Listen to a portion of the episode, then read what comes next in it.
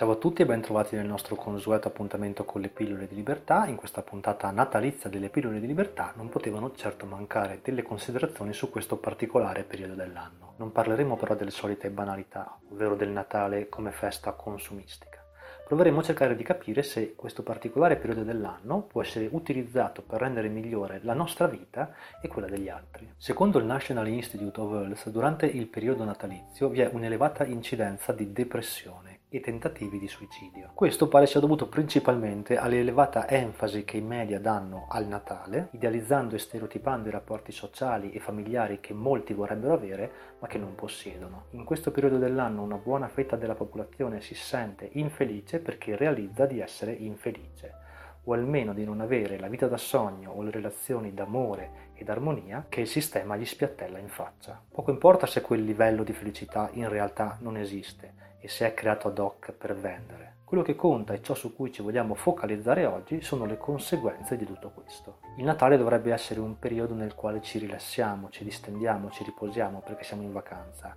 ma è proprio l'assenza del lavoro che riempie le nostre giornate a spingerci a riflettere sulla tristezza della nostra vita. E questo accade soprattutto in quelle personalità con tendenza all'inadeguatezza e al vittimismo. Relativamente a questo stato di infelicità crescente, però, c'è un aspetto sul quale dobbiamo riflettere, un aspetto che è stato portato alla luce da due studi, uno dell'Università di Manchester e uno dell'Università di Warwick. Questi studi hanno dimostrato come la depressione sia incapace di diffondersi, come potrebbe fare una malattia, all'interno della propria rete sociale. Questo significa che in questo particolare periodo dell'anno le persone che si sentono più depresse non rendono depresse gli altri.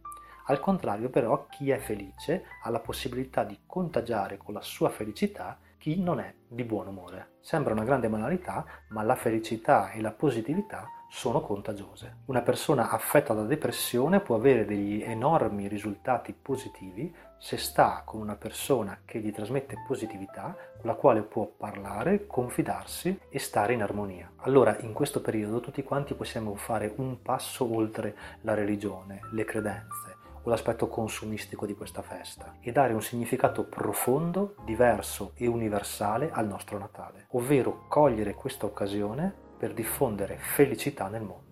Non ci vuole molto, basta andare a trovare qualcuno, fare un brindisi con le persone che ci circondano o anche semplicemente fare una telefonata o mandare un messaggio. Ogni piccolo gesto può aiutare a rendere migliore un periodo che per quelle persone che già soffrono rischia di trasformarsi in un inferno. Io lo so che tutto questo dovrebbe essere fatto ogni giorno, non solo a Natale e che questa viene anche presa come scusa da chi dice tanto farlo a Natale non serve a niente e quindi non sarà oggi che renderò il mondo un posto migliore ma in ogni cosa c'è sempre un primo passo e se mai si inizia, di certo nulla cambia.